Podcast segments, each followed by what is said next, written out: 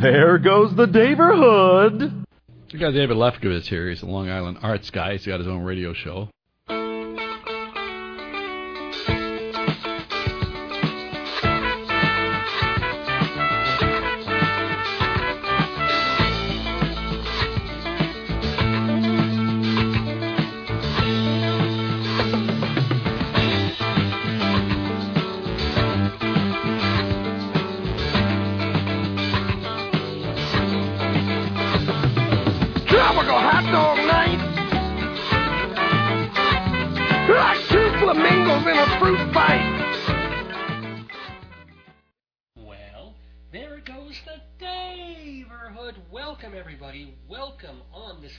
First day of autumn, September 22nd, 2009, to the 317th episode of a little show I like to call Dave's Gone By.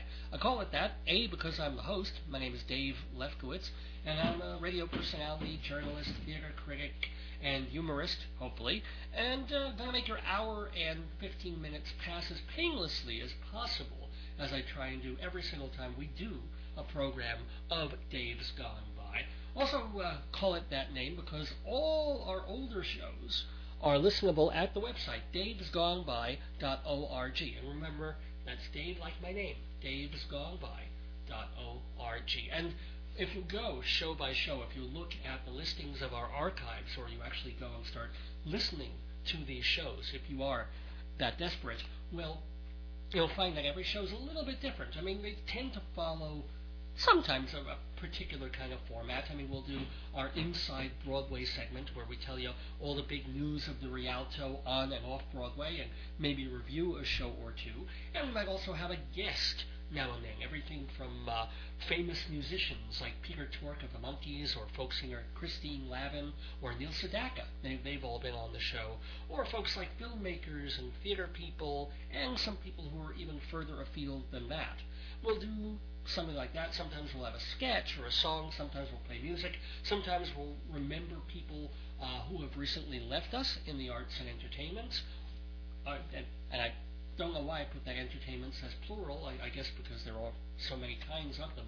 But that's what we try and do every week. We, we mix it up a little bit to keep it interesting, to keep it fun. And uh, we've been doing it for 316 previous episodes of the show. So I like to think that uh, we're kind of doing something right. But I mention all that to let you know that today is going to be a really cool, typically chock-filled episode. We've got all these different kinds of things going on, which is why you should stay tuned.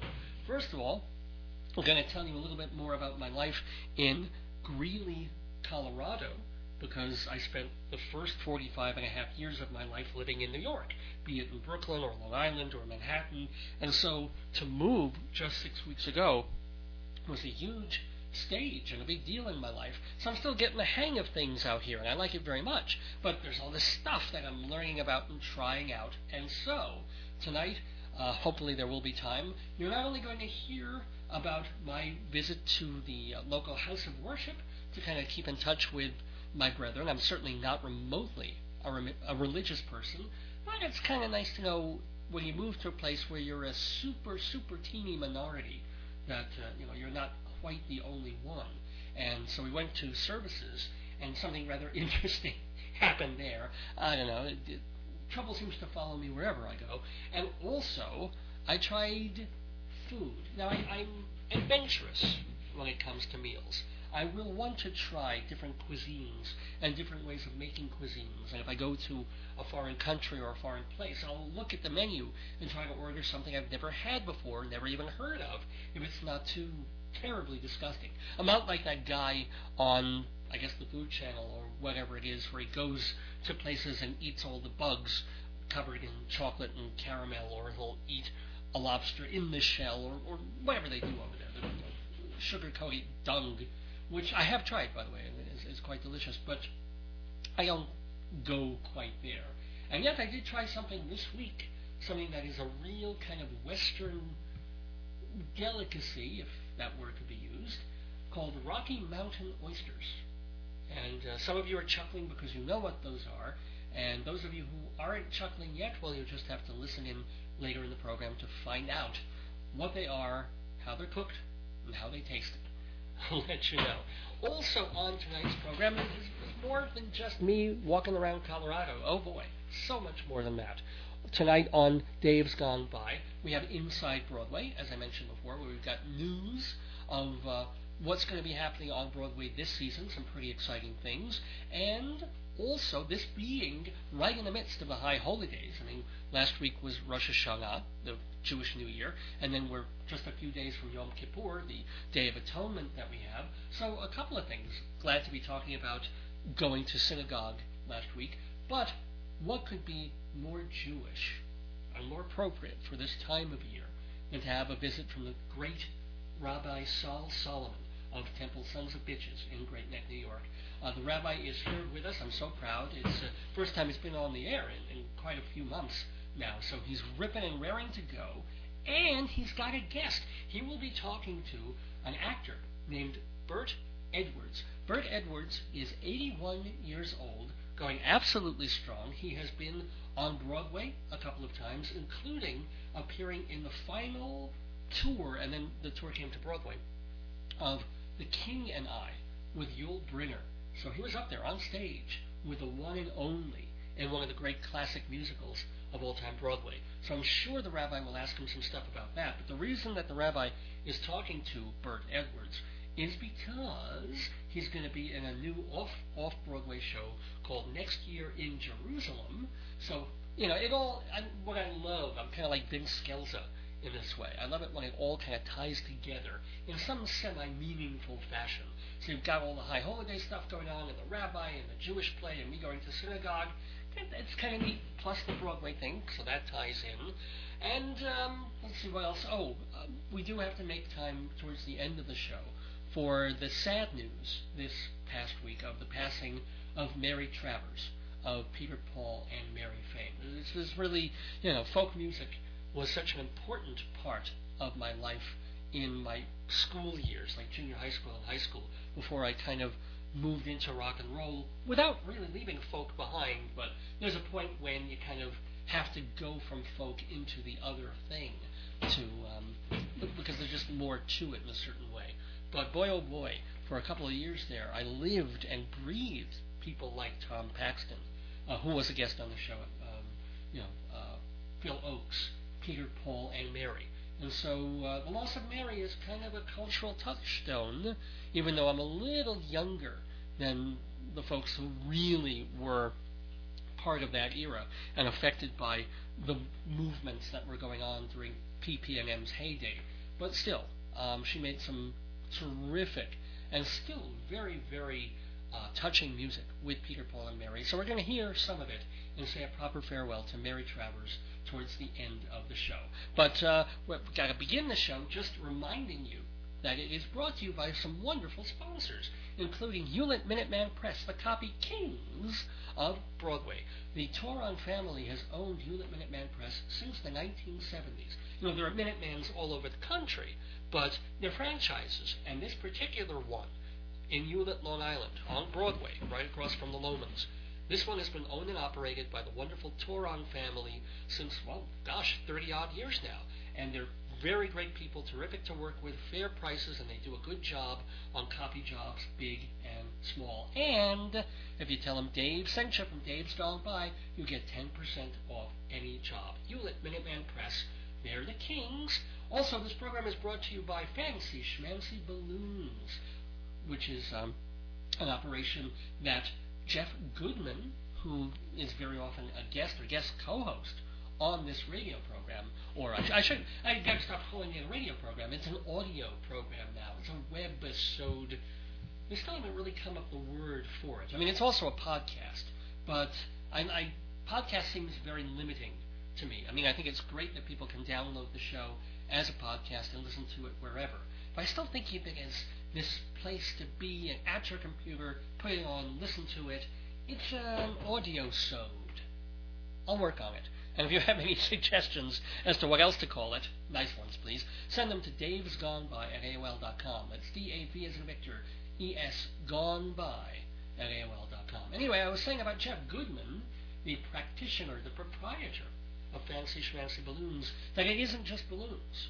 It isn't just that he goes there and makes maybe balloon animals or blows up some nice helium balloons for your party. These are like really nice mylar designed balloons, and there are centerpieces, the things that are on your table. So if you're doing a bar mitzvah or a christening or any kind of big party, and let's say you have a, a theme that you want, like baseball or the New York Jets or Broadway theater or Star Trek or Star Wars, whatever it is, he'll design the party and the way the whole thing looks. And also, if you're doing a party and you're starting from square one and you don't know what to do, give Jeff a call because he also knows caterers and DJs and everything you need to make your party spectacular. Shouldn't your event be a fancy schmancy event? Give Jeff a call at 516 797 3229.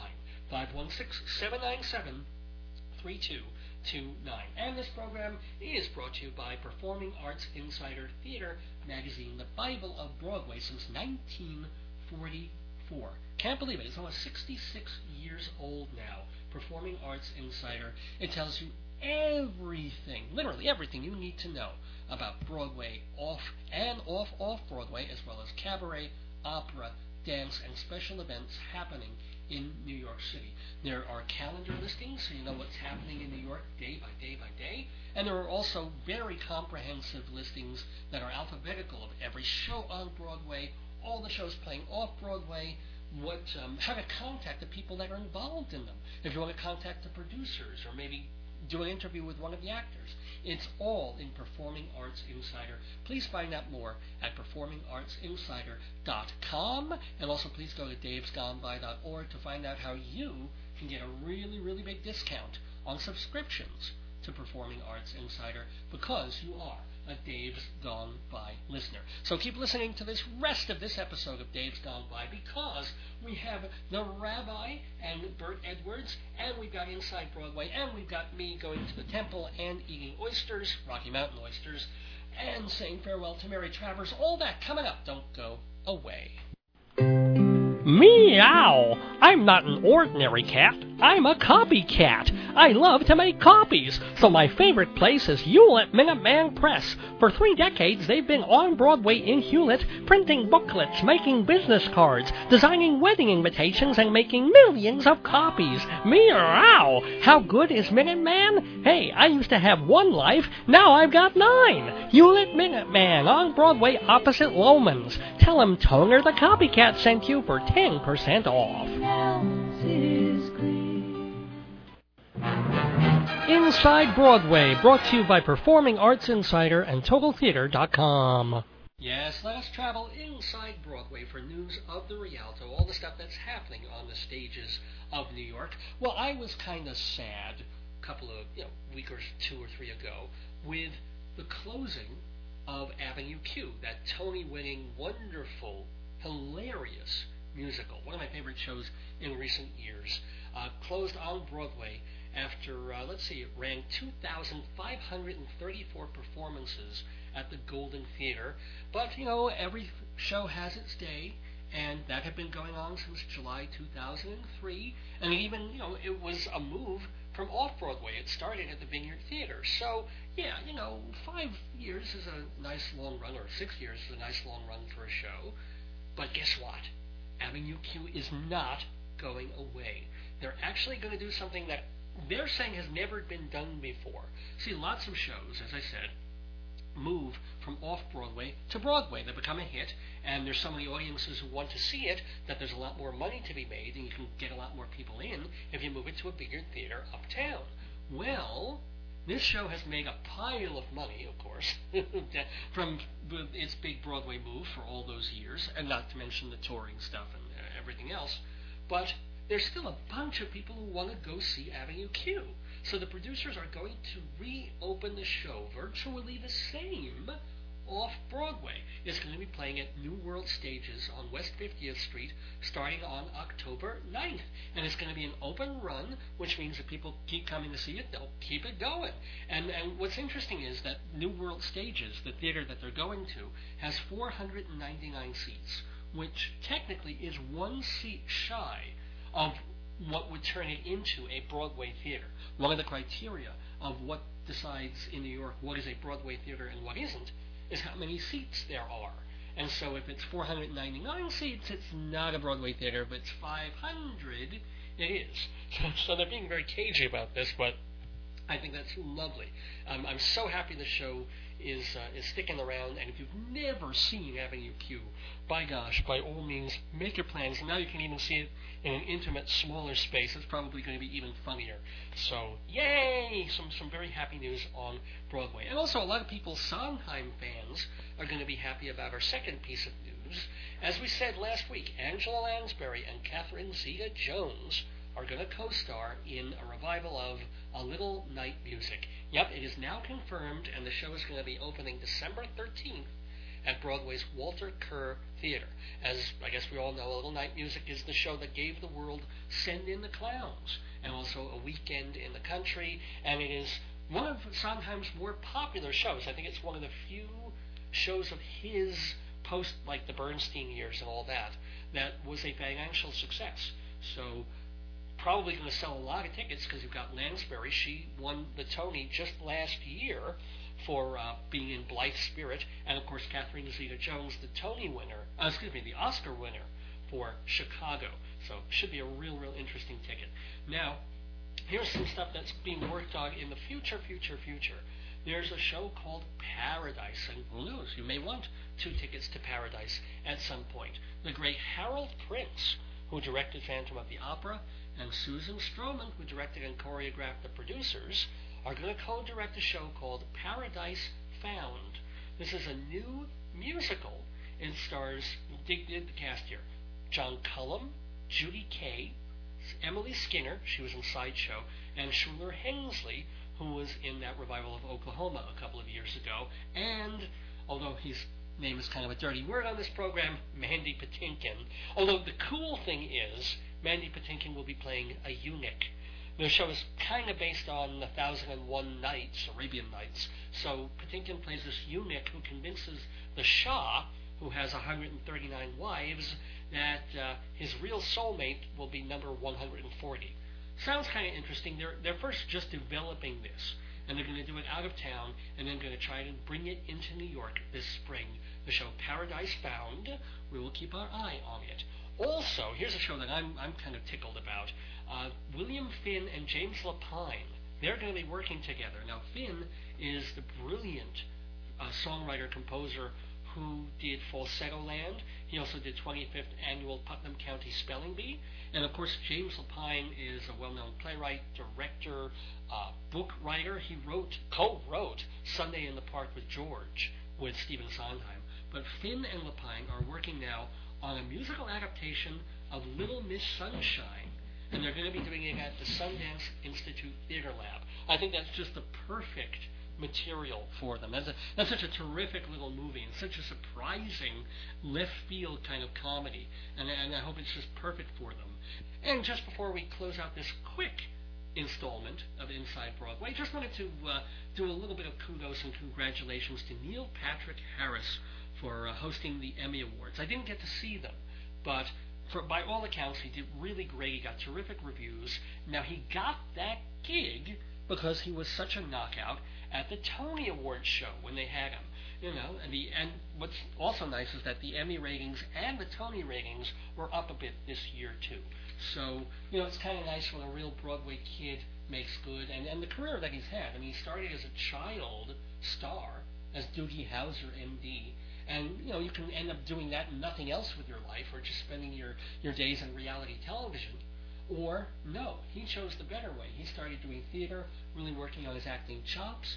Uh, I think he was in Assassins on Broadway. He did Cabaret on Broadway, and uh, now I think it's really great that he's getting this kind of acclaim. I think he's oh, he's actually on the cover of New York Magazine this week. It's kind of a gross picture that I can't really look at because he's, you know, you just see his face in full and he's putting on lipstick, which is a bit gross. But it's saying, hey, he is being touted as the first real breakout star who is out and openly gay.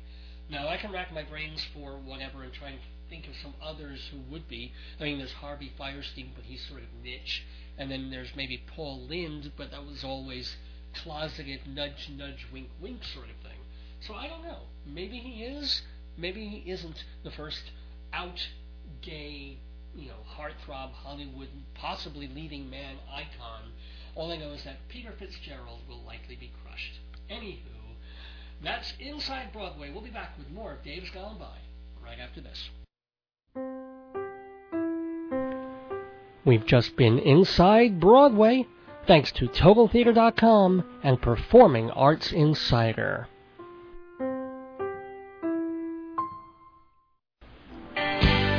If you have no idea what to see on Broadway this season, have I got a magazine for you.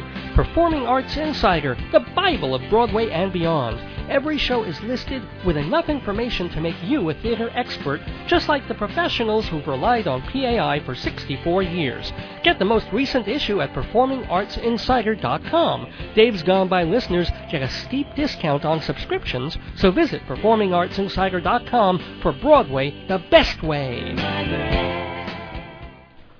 When a man is born, he's born with the foreskin. But the complete man is to be without the foreskin. Mazel tov, mazel tov, Kinder, sind ihr alle sein gesehen?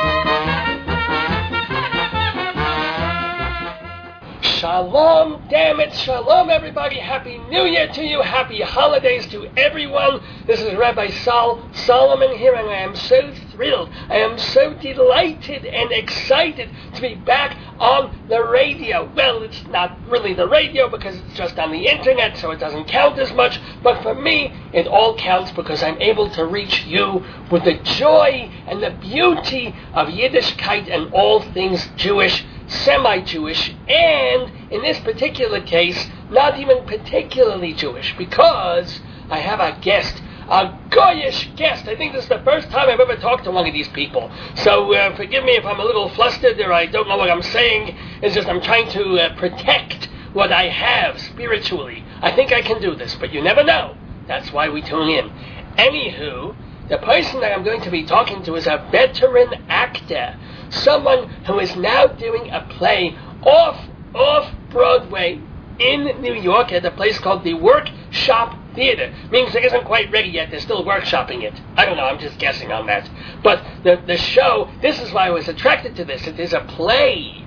A dark and sad, but a little funny, but mostly sad play called Next Year in Jerusalem and it takes place. Uh, the plot is in a seder too. So I'm really, I'm very excited about this, and I'm excited to talk to one of the stars of this play. His name is Burt Edwards. He is not Jewish, but I welcome you anyway. Burt, how are you?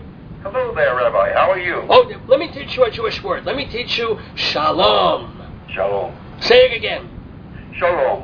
Now say it and mean it like hello. Shalom. Now you're talking, goddammit. That's beautiful. That's wonderful. So how many years have you not been Jewish? How many years? Tell us, tell you my actual age. It's 81. Are you 81 really? years old. Oh, Mazel. But this is so lovely. This is uh, exciting, and you still, uh, you know, can chew your own food, and you, you don't wear plastic underwear. That's true so far. And How long that will last is anybody's guess. but this is this is what you can get up there and do a show. What is it? Eight times during a week? no, this show is only five times a week. Remember, it's off, off, off Broadway. Oh, it's off. Oh, it's three offs. Oh, good. the equity contract, we can only do five shows a week. Oh, it's, and for how many weeks? Well, when is this running? It's very short, three, four week run, because it, you know it, we're uh, we're con- contracted with equity, actors equity, so we have to go by abide by their rules, Of course, this is and they allow only so many rehearsals and so many performances in this type of contract. Please, do, do you know that Hashem, that uh, God and Moses had 613 laws of Jewish life. Equity has 7,000. This I do not understand. Equity has 10 times more laws. Well, no, it doesn't, but you do the math. I don't have time. So, what drew you to this play besides the paycheck, which you may not even be getting? Well, that's true. That's very true.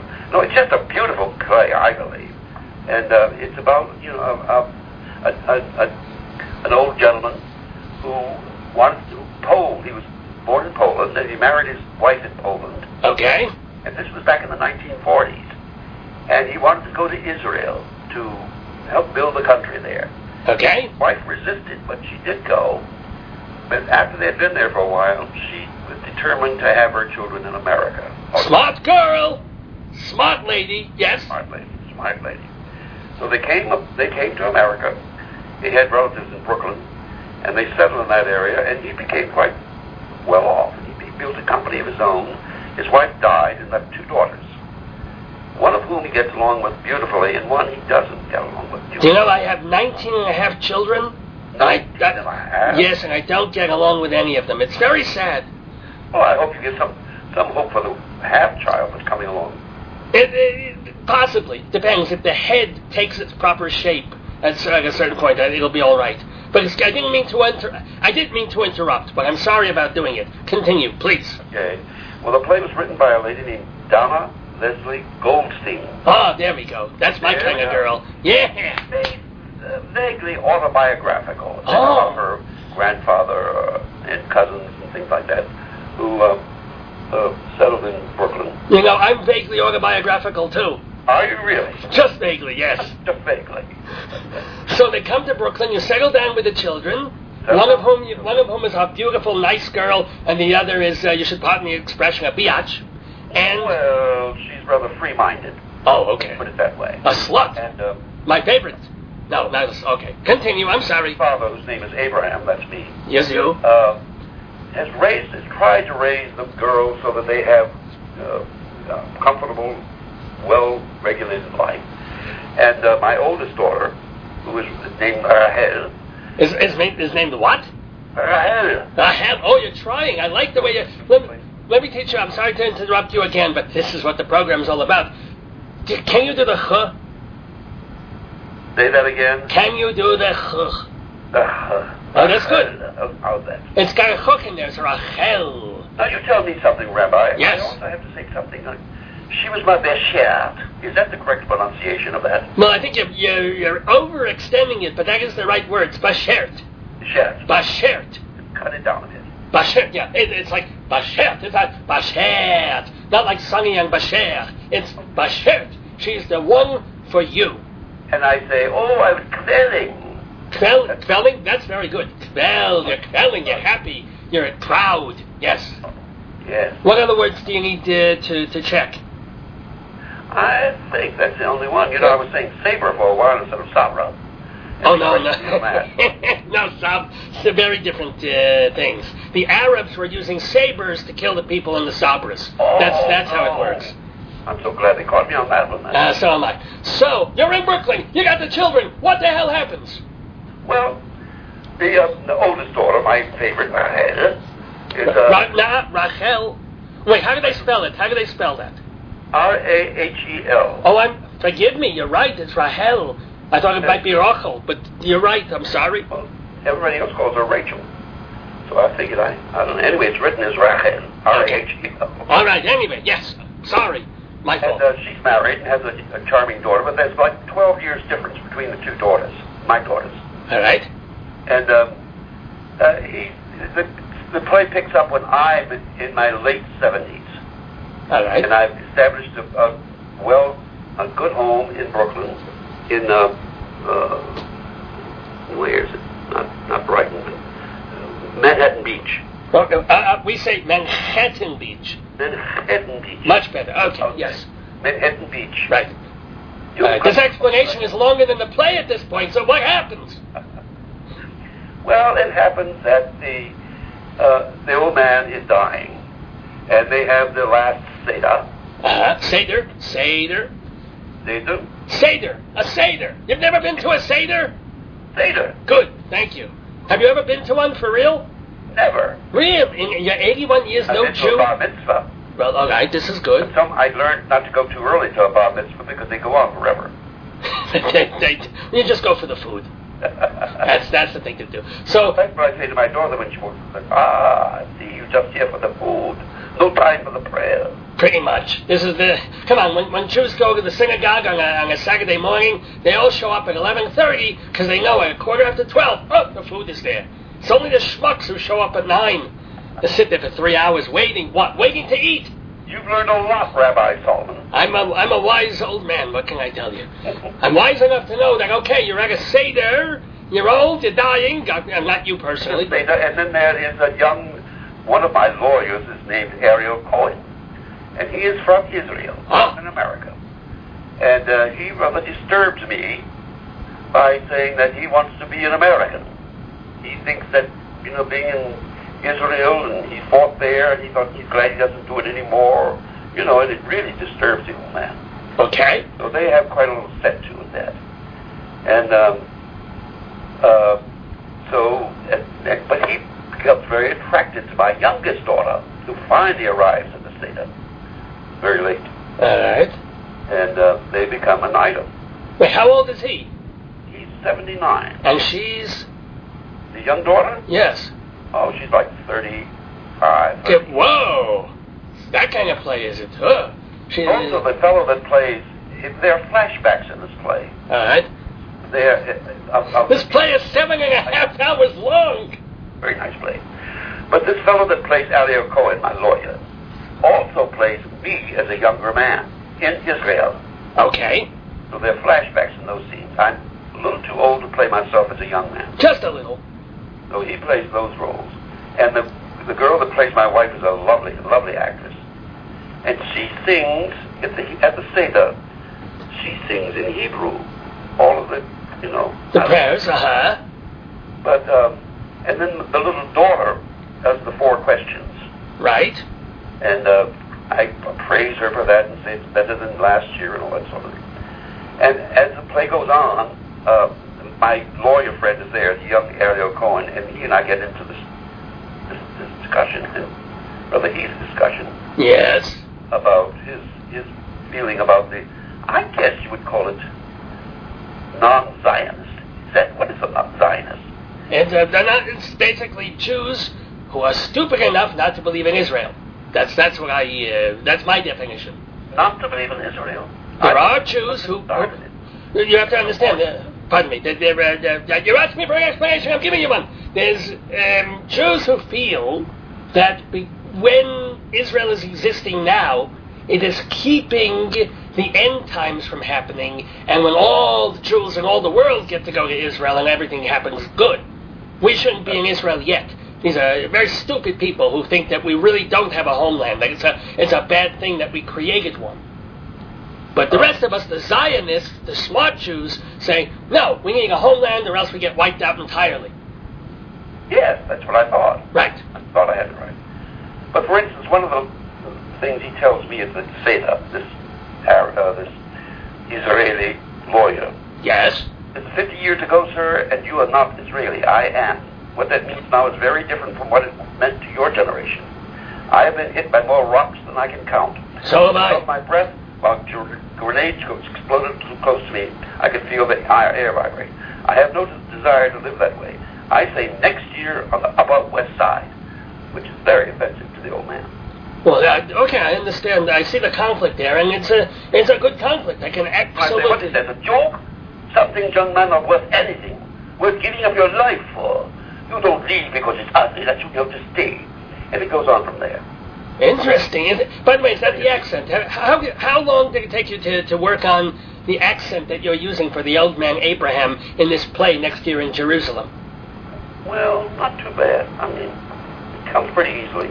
Did you did you talk to any Jews, or how did you did you just come to you, or did you watch a Oh, I've done a lot of accents in my career Okay. of various kinds. That's it. Now, speaking of accents, let's let's make a little time to talk about your previous roles, because there were other shows that you did that must have been shorter than this one. That um, you appeared in, like such as you were on Broadway opposite Yul Brynner. I was indeed. Oh my God, Burt Edwards! How old were you when this was 1985? Correct? Yeah, I was what? 55. Oh, so you, you were not quite a spring chicken, but you were. No. What was it like? Tell us some Yul But Brynner was stories. Brynner's last final. You know, he did the play 3,000 times Yes. from ni- 1950 until the end of his life. Right. And this was his last tour and Broadway production. We toured for about eight months in a, what we call a sit-down tour situation. It's playing cities for four or five weeks, big cities. And then he had contracted for six weeks six six months in New York, Right. and we came in to New York, and he was getting sicker and sicker, and had to cut down on some of his songs, like "Shall We Dance." They had to cut that in half. And in fact, it's now. It was just, shall we? That was yeah. just yeah. Go, please go on. so um, I remember when we, when we were playing St. Louis, and Mike Wallace came out to do an interview with him, and uh, Yul said, "I want to do another little piece of this, which cannot be shown until after I die," and he did a piece about condemning cigarettes, pleading with people not to take up smoking, Right. and they did not show it until after his death. But when the play closed in 19, what was it, 85, in New York, uh, he, he was very sick, very sick. And he had never missed a performance in his entire life until those last three weeks of the run. And of course, he had an understudy, but they wouldn't allow the understudy to go on because, you know, Everybody paid to see Yul Brynner, of course. Yeah. and it broke every record on Broadway at the time. Uh, but a- about a month or two after that, he was gone. He died. But do you have any personal uh, memories of him besides him coughing, perhaps, or, uh, any little anecdotes, any thoughts about him as a performer? Not terribly approachable. Right, I heard that. Yeah. huh? A, a wonderful man. He was very good to me, but he could be a monster to some people. Oh, tell me, what? Who did he attack? Well, like the mothers of the kids in the play that traveled with the show. He could be, be just fierce with them.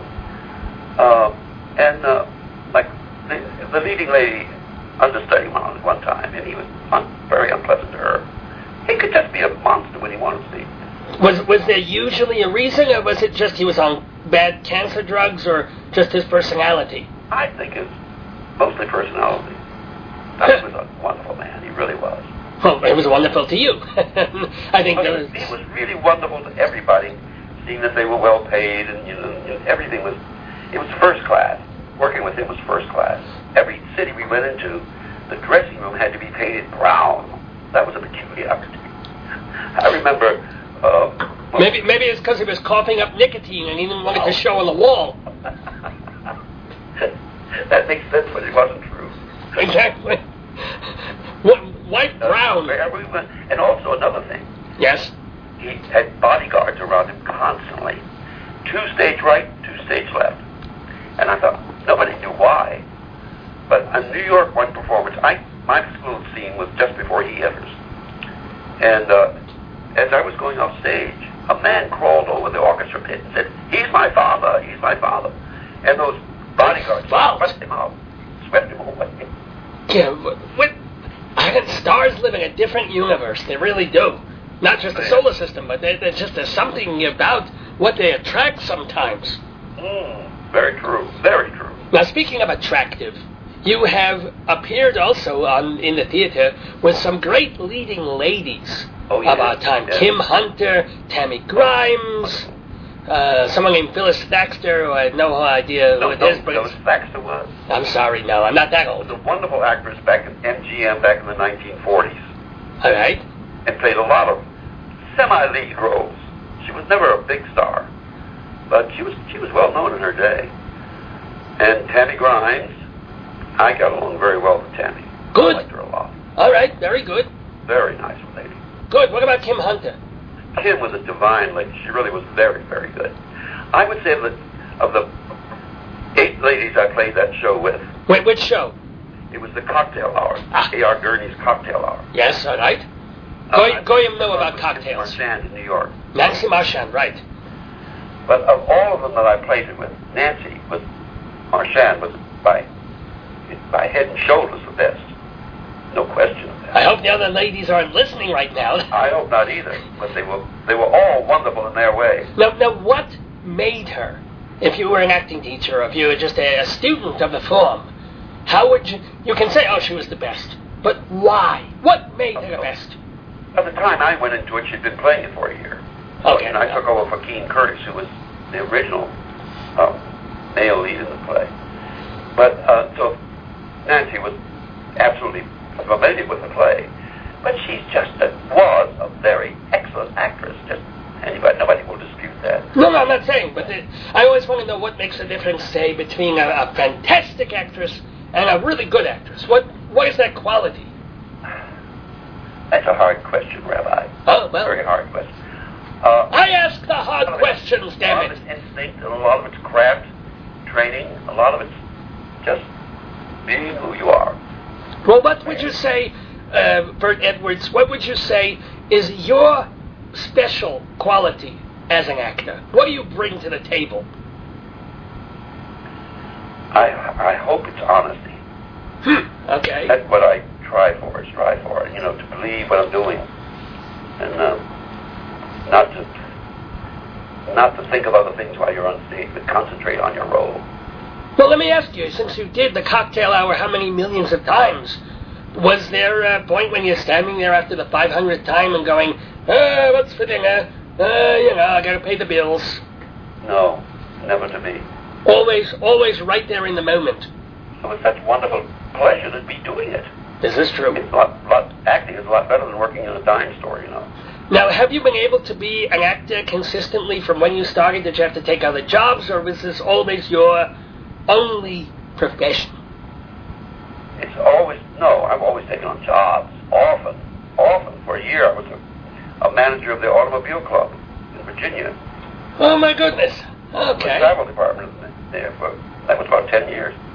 So I've done other things, and in New York, I've done you know little jobs on the side here and there to, to support myself. Of course. And when I was in L.A., I did a lot of voiceover work, and that kept me going. And Yeah. you know a lot of TV things, films and stuff like that, but nothing major. And is it tough now that you are in your 80s? Um, do you find yourself up for more roles, fewer roles? Are you getting maybe more now than you were in your 50s? Because that's a tough Many fewer, Many fewer. fewer. Okay. I don't. I'm. I don't. I'm out of the competition business now. I only. I do this play because somebody asked me to do it.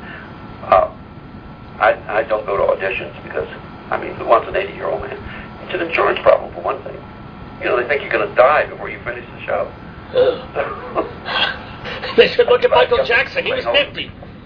No, I, I, no, I know what you're saying, but is it great to, to, to tread the boards again then? Does it feel like coming home when you, you step on the, the oh, stage? Yes, yes, it does. It's a pleasure, the greatest pleasure in the world. When you when you do something that you really want to do and have the opportunity to. I think this show is my swan song. Oh. Well, uh, I'm that, not crying about it, but what, you're, are you in good condition? Are you healthy? Do you have uh, all your eyes? although I'm just getting over a broken foot. Oh, how'd you do that? Oh, I tripped on something in my apartment while cleaning a house. But tomorrow they take the boot off. You know the boot you have to wear sometimes. Oh, yeah, yeah, yeah. They take that off tomorrow, and uh, I should be able to get into a shoe then. Well, I want to see you dancing and running about that stage and having a wonderful time in next year in Jerusalem, this dark drama that's 95 hours long but sounds really, really good. Remind us, Rabbi Solomon. it's at the Workshop Theater when? It runs from October 8th until October 31st. It's just a short run. October 8th through the 31st. How can people get tickets to see you in this show? They can call 212-695-4173, extension number 5. Say that again, Or please. Uh, Online, again. they can go to www.theatermania.com. Oh, Theatermania, I know them well. Say the phone number again, please. 212-695-4173, extension 5. Now, I never thought I would say this to a non Jewish person, but Burt, I look forward to seeing you next year in Jerusalem. Ooh, Rabbi, thank you very much. Thank you so much. God bless you. Happy New Year. You don't have to pay big bucks on Broadway to enjoy a funny play. You could sit in the comfort of your living room or bedroom and read a whole book of hilarious comedies by the one and only me, Dave Lefkowitz. Marriage, babies, and the end of the world, filled with my unique humor, satire, and spoofery. If you like my show, you'll love my book. $20 hardcover, $12 soft. Buy it at davesgoneby.org. Marriage, babies, and the end of the world. That says it all, doesn't it? But give it to me every hour. Dave goes off. Dave goes off. Dave goes off. Dave goes off. Welcome back to Dave's Gone By.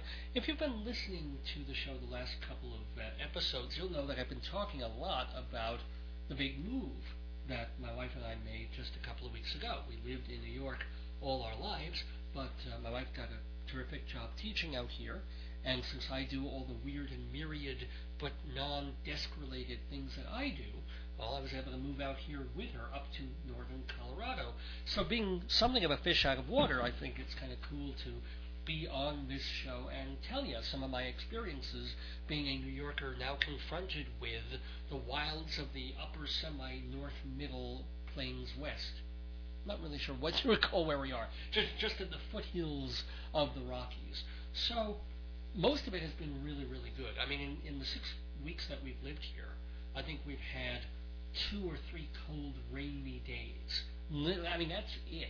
And every other day was either absolutely perfect or it was hot but not especially humid, so you could pretty much tolerate it. And we're talking in the middle of August for that kind of stuff. So yeah, life's been life's been sweet. There's the occasional little wrinkle, the the fact that every time I take my bicycle out to go a mile or two, I have to check the tires at the end of it to see if I'm losing pressure because they have these uh, these little nettles called goat grass, and nothing like um, nothing like the grass you get in Long Island. This soft, tender, sweet little grass that you can walk on barefoot. There's this weed here, and it's omnipresent called goat grass. I guess because it's thorny and rough and tough like a goat horn, where it grows and it's sort of grass or weed like, but then it shoots off these little thorny things that are really like thumbtacks. Swear to God, they, they puncture tires like nothing. They just go through them like a knife through butter. And I've blown three or four tires by now, just in a month and a half, thanks to the, the wonderful goat grass of northern Colorado.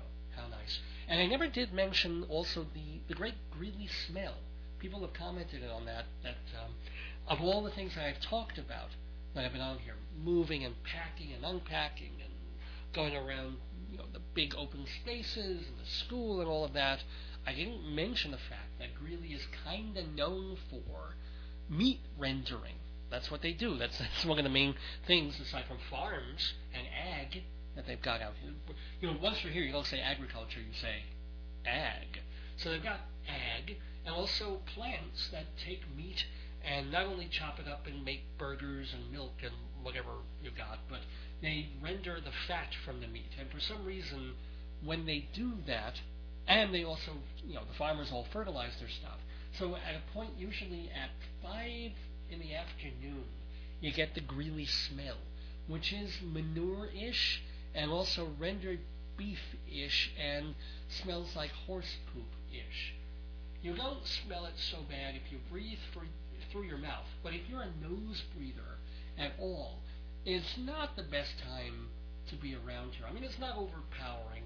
It's not overwhelming. And sometimes it can be there and you really don't even notice it unless you're outside and, you know, taking a whiff through your nose and it's like, oh boy, Oh, yeah, they're they're in the middle of doing something horrible to a cow right now. I can smell that.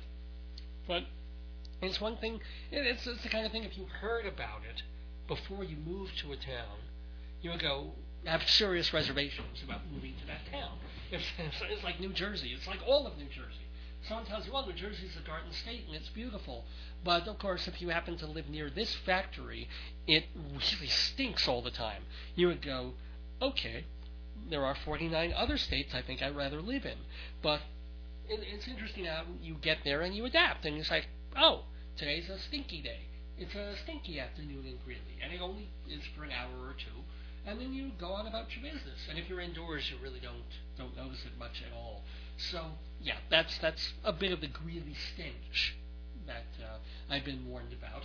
And now that I've, I've spoken about, I can say, okay, I've done it. I've talked about the Greeley stink. Now I can leave it go. What I also want to talk about is food, because I'm a foodie. I love all kinds of food. I know this episode has kind of a Jewish tincture, but I'm not kosher. Haven't been for many, many years. I'll eat anything that's put in front of me, or at least I'll try it. If I don't like it, I won't eat much of it, but I'll certainly give it a whirl. So I was very excited to go, first of all, to the farmers market that they have in our town. They've got a farmers market, at least in the, the late throughout the summer and early fall, twice a week, over by what used to be the train station, but is now just a depot and I think a chamber of commerce. And the, the real, actual, honest to God farmers market, and we're not talking about, for the most part, farms that are funded and owned really by Monsanto. We're talking real local people with their real actual local produce in their fields, their their few acres, and they bring out whatever they got. Their tomatoes this time of year. I'm seeing peaches, uh, some apple, tons of corn, lots and lots of really fresh sweet corn out here. And they've also got other people. People have ranches. Uh, one person brings their frozen meat, and uh, I, I bought some. It was delicious. And another person had bison there which I've tried before, but I was disappointed because sometimes at the farmer's market, I am told, they have yak meat. I don't know if anybody within the sound of my voice has ever tried yak. I'm not sure I really, well, as I said, I'll try anything, so I'm just curious. And I was so disappointed they weren't there. Because I, I don't, I've never tried a good loin of yak. You know, or, or even if they just have a yak burger, yak loaf. I don't know. Um, someone said that uh, someone told me when I asked them what yak is like. They said, "Well, it doesn't taste like meat," and this this gave me pause for reasons that should be obvious. I mean, and they didn't say that it tastes like chicken. And they said it's a little sweeter than meat. They really got me quite curious. So, I'm, if anybody out there has tried yak, and, and really likes it, has ever had maybe Yak Fu Young or, or Yak Wellington, please email me at davesgoneby at AOL.com and, and let me know. And let me know where I can get a really fine uh, loin of yak or something like that. I, I would love to try it. Anywho, that's my one food story. So I never did get to try that yet. But what I did get to try was, um, well, probably actually a lot more common, but certainly not out east. Out east, we, we supposedly have more sophisticated palates. Ha ha. And we, there are things that we just won't touch and won't try because they're too ooey. Well, I had the opportunity this past weekend to go to a bar, which is not something I ever really go to. But what happened was I missed Potato Day, and I was really upset about that. They have in our town a potato festival, which really isn't about potatoes at all. You you go in, and they'll hand you a baked potato with all the fixings on it. Yay, okay, Potato Day. But it's, it's really it's a more historical thing for the kids. There's face painting, you know, and there's people dressed the way they were a hundred years ago when they were living in the town and turning yaks into leather and yak burgers and uh, making shoes and teaching in one-room schoolhouses. It's all you know, that kind of thing, which is a lot of fun, which is very nice. But the day that they had it was that one lousy, horrible rainy, cold day that we've had here since I've been here. So I didn't want to go walking around in the middle of a you know, icky rainstorm just to, to see some people dressed in clothing from a hundred years ago. I passed on Potato Day, for which I feel some level of sorrow. So I wasn't going to miss the opportunity to go to Bruce's Bar in Severance, Colorado. Severance is about half hour away from where we live, and it was a town at one point not so long ago of just a couple of hundred people. But like everything else, it's been developing, and now they have two or three thousand. But it's still, it's a small town. It ain't got much. I saw the post office, and the post office is literally like a one-room schoolhouse. It's it's, a, it's really we're talking old country here, and they have the the town is on the map because of this bar. This bar that I was told by the, the wonderful couple that we uh, went with, Gwen and Jeff. Terrific uh, couple, and they've been going there for years. And Jeff has known the place and known the previous owners, and he said that it was only until quite recently was an incredibly ramshackle little nothing. It, it was just, you know, when when the rains would come, the roof hadn't been fixed in years, so you'd bring these five gallon buckets into the bar and the rain would drip in the buckets, and you'd have your beer, and people would go there. They, they in the area they go out hunting, and they bring the goose to Bruce, and Bruce would you know skin it and peel it and freeze it and whatever, and give it back to them when they finished a beer or two, and then they go off and on their way. So it was like that for many years, and it became a local legend for that. And also because Bruce was kind of a this gadfly of the town and, and running the bar as he saw fit without making the necessary repairs because I guess he didn't have the money. But he also became known. His niche was serving something called Rocky Mountain oysters. These are not fish. These are not clams. These are not oysters. These are, as um, I think they also mentioned in, well, no, in, in the movie Cabaret, they talk about prairie oysters, but there she's just putting an egg in some uh, gin or something like that. No, this is, this is not that. This is a Rocky Mountain oyster, which means they're parts of a bowl, two parts, quite literally, that were hanging off the bowl but are no longer. Now, every man listening to this program just crossed his legs. I know that. I just did it myself. I couldn't help myself. That's what they do. And before the animal rights activists get all head up and you, know, you get like, oh my God, I can't believe I did that to the poor boy. You understand that they're going to be castrating these animals anyway. Uh, they don't do it for necessarily the most righteous reasons, the way we castrate our pets, so that they don't overbreed and overreproduce, and also apparently, you know, you you neuter your dog or pet because they're less likely to get cancer, blah blah blah blah blah. No, they they neuter their bulls so that they're more passive, more easy to deal with. I guess they put on more flesh, so if you eat them, I don't know. All I know is that they do it anyway, and rather than throw the balls away, well, somebody figured these might be tasty, and at some point, you know, you, God bless them. If you're going to kill an animal, cook and eat and use as much as you possibly can. So if that's edible, go ahead and do it. And they take the nuts of the bull and they fry them up, and they're called Rocky Mountain oysters. So we, our friends took us to Bruce's bar to sample this cuisine. Now, my wife, of course, it was nothing for her because she's a vegetarian, and has been that way for about three years now. So there was no way in hell she was going to sample one of these. But I give her credit even for being in the same room as them. The, the big surprise is, I mean, I wasn't surprised that they came to the table breaded, because that's the way this particular place cooks them. They're deep fried in breading, much the way they do with, you know, tempura if you're in a Japanese restaurant, or kind of a heavier thing like French fries or, or coated um, yucca plant. You, you might get that somewhere. But the thing that surprised the hell out of me was they're not round. You would figure you, they're being served the roundest thing in the universe, a pair of bull's nuts. And you figure they come to your table, breaded, round, you cut into them, kind of like um, part of the giblets of a turkey that you get, you know, the stomach thing that, that they hang down. No, no, apparently the balls are so big that they're cut into strips and then fried. You couldn't actually fry a whole bull ball and make it tasty. You couldn't cut into it; it'd be too tough, or it won't cook all the way through. I, I, I really don't know the particulars, and I'm not about to study the particulars, but you know that was the big disappointment. They didn't look anything like testicles; they looked more like fl- fried clam strips. And in a way, if you had told me, if you blindfolded me and told me that I was eating fried clam strips, I'm not sure I would have really known the difference. Because once you take anything and put it in batter and deep fry it in hot oil, it's really an excuse to eat batter and dipping sauce. Whatever happens to be inside the batter, and it could be fiberglass, doesn't really really matter. You're eating batter and sauce. And you know what? It's very nice batter and sauce at, at Bruce's bar. You know, you, you, come on, they give you ketchup, and they also give you a ketchup mix with horseradish, and also they have mustard there and some other dipping sauces. Can you take it?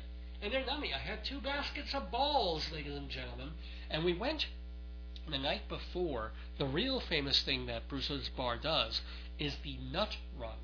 They are part of this chain, apparently, where bikers, these, these people on their big Harley and other types of motorcycles, go from bar to bar and restaurant to restaurant throughout a certain region. All these places would be serving these Rocky Mountain oysters, these nuts, and they'll go and sample them and have some brewskis at each one, and it's called the Nut Run. So the day after we went to this restaurant, I'm sure there were like dozens and dozens, maybe hundreds of motorcycles, and all these bikers going around, hoisting a few, listening to live music, and and eating testicles. So I don't know if there's irony in that, but God bless America either way.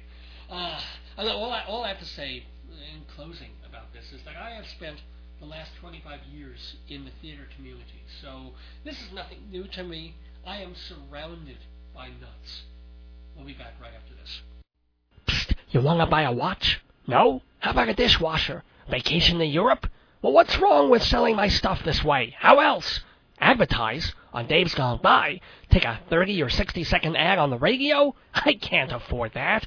I can, and I'll reach thousands of listeners all over America? Well, how do I... Dave'sGoneBy.org has all the info, rate card and everything. Done deal. Hey, before I go, want to buy a raincoat full of watches? Welcome back to Dave's Gone By. Time for a segment called Dave Says Bye. Kind of a sad segment that we have to do every now and again, where we say farewell to some people who made life better because of what they contributed to the world. And so a couple of people want to say farewell to this week on the show. First of all, I wish I could play it, but I haven't been able to find the CD with the song People Who Died on it. It's really a great classic punk, new wave rock number, however you want to call it, by Jim Carroll. And Jim Carroll died this week. He certainly had his different um, you know, his different modes of life. The successful author and poet and songwriter, and uh, of course, people who died is, is you know track that song down because it's so great and really based on all these people he knew who were passing away right and left when he was younger because they were all junkies just like him. And he went through various stages of his life where he couldn't get rid of the drugs either, and he died uh, rather young. I, I forget whether he made it to 60 or if it was just 50. I, think he hit 60. But anyway, you know, also if you can give a listen to um, Vin Scelsa's program on New York station WFUV from last week. I don't know if they still archive them, but uh, check it out. He does a very nice tribute to Jim Carroll, where he plays that song, and he also plays Carroll um, doing this live spoken poetry thing of recalling a real avant-garde performance that he did. Very, very funny stuff involving a cockroach. Uh, really worth checking out. Wish I could play it for you here, but I don't have it. What I do have are a couple of songs by Mary Travers, uh, Mary of Peter, Paul, and Mary, who was born on November 9th, 1936. She was born in Kentucky, but raised mostly in New York. In fact, it's kind of interesting that she was part of the whole Greenwich Village folk boom, and all these people who were migrating to the village from other places, because they just had to be part of that scene, she was there. She was really living in the village and taking singing lessons, and by uh, the mid 1950s, she was already singing backup on an album or two of Pete Seeger and stuff that he was doing. I'm sure she took some of her poise and some of her vocal forwardness from Ronnie Gilbert of the Weavers, but of course she had a style and a sound all her own. And it's uh, it's such a shame that she spent the last few of last few years suffering from cancer. I mean, we thought uh, people who like their music and, and follow them, Peter, Paul, and Mary, that she would have died a couple of years ago. I mean, she did get that other lease on life. She was real, real sick, and then she beat cancer for a while. So that's terrific. But you know, at at some point, it wins in the end. And and Mary did die at age uh, 72 last week. So we're going to play some Peter, Paul, and Mary music, including the one song I think that most encapsulates her specialness for me. It's one of the more beautiful songs ever written, and, and this is a powerful version. I'm going to play the version off the very first album. It's self-titled, Peter, Paul, and Mary. If you go on YouTube, though, there is a clip of the three of them performing live in front of an audience some evening. It looks like they're performing outside, and it's shot in black and white, very beautifully and eerily, but it's also incredibly haunting. So if you if you get to YouTube, Peter, Paul, and Mary, look for the song 500 Miles and watch that clip and and damned if it's not going to raise the bumps on your flesh and maybe even bring a couple of tears to your eyes. Because this song does that. It's called 500 Miles. And here's Peter, Paul, and the late Mary Travers.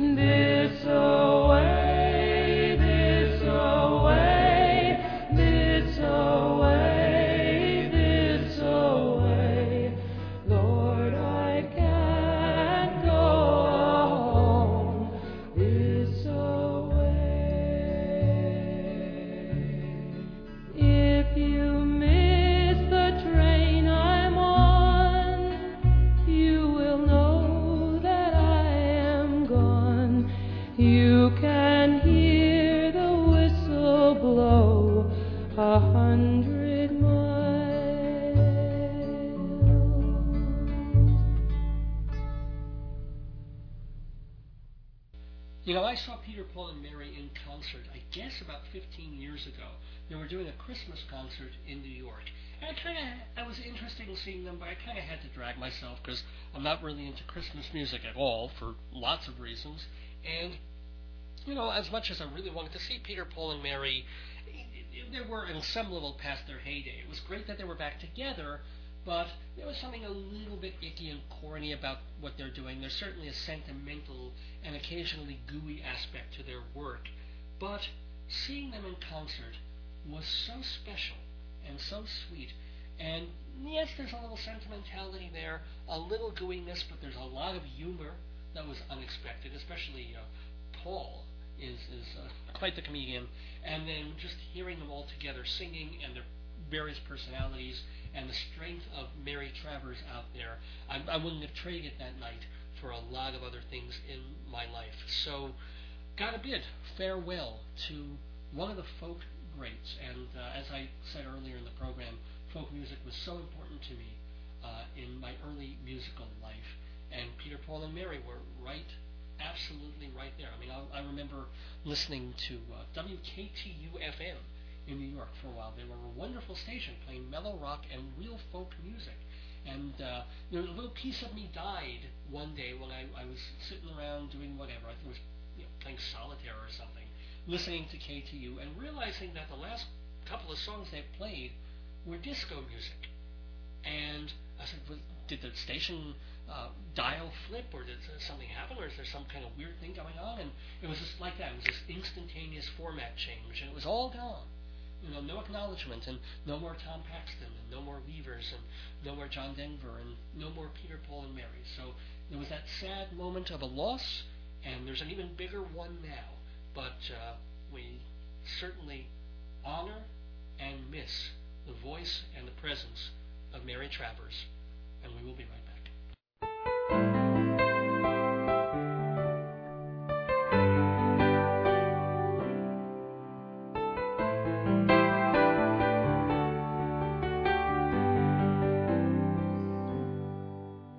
You have asked me why the days fly by so quickly, and why each one feels no different from the last. And you say that you are fearful for the future.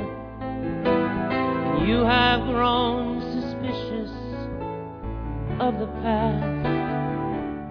And you wonder if the dreams we shared together have abandoned us or we abandoned them. And you cast about and try to find new meaning so that you can feel that closeness once again. Carry on, my sweet survivor. My lonely friend. Don't give up on the dream. And don't you let it end. Carry on, my sweet survivor. Oh, you know that something's gone. For everything that matters, carry on.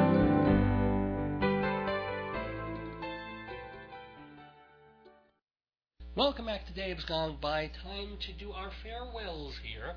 Just reminding you that this program is brought to you by Hewlett Minuteman Press, the copy kings of Broadway, located at 1315 Broadway in Hewlett, Long Island. And remember, every Dave's listener gets 10% off any job, big or small, at Hewlett Minuteman Press. The program is also brought to you by Fancy Schmancy Balloons for all your party and decorating needs. Shouldn't your event be fancy schmancy. Call 516-797-3229 and ask for Jeff. 516-797-3229. And Dave's Gone By is also brought to you by Performing Arts Insider, the Bible of Broadway since 1944. Every single aspect of Broadway and off-Broadway and everything going on on the stages of New York, from cabaret shows to big awards and events, Performing Arts Insider, and visit performingartsinsider.com for all the information about how you can subscribe to this terrific magazine. Be sure to visit also totaltheater.com, the producer of this show. There are 2,000 plus theater reviews up there now, and 300 feature stories, plus so much more. You got to check out totaltheater.com. Also, davesgoneby.org. That is where you find out about this show. See pictures of me and find out about all the guests that we've had over the years. And of course, it's the place to hear our archives. Hundreds of our episodes are available to stream or podcast, just like this one, absolutely free anytime at all. Just go to davesgoneby.org. Also, please check out YouTube for Shalom Dammit.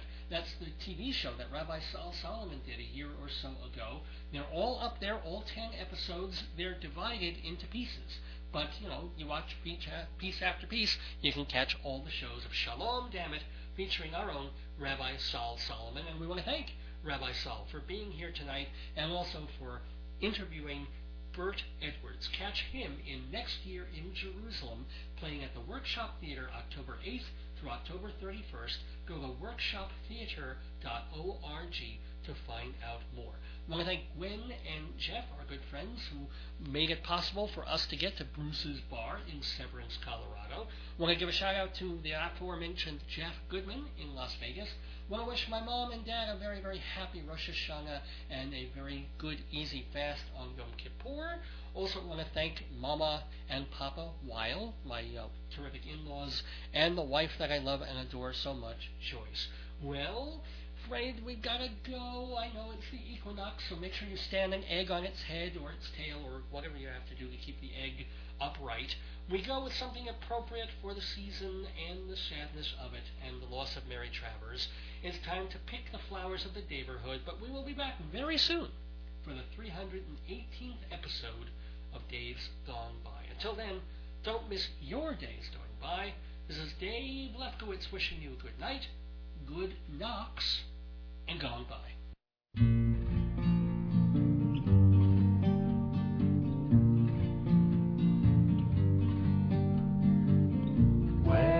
all the flowers gone.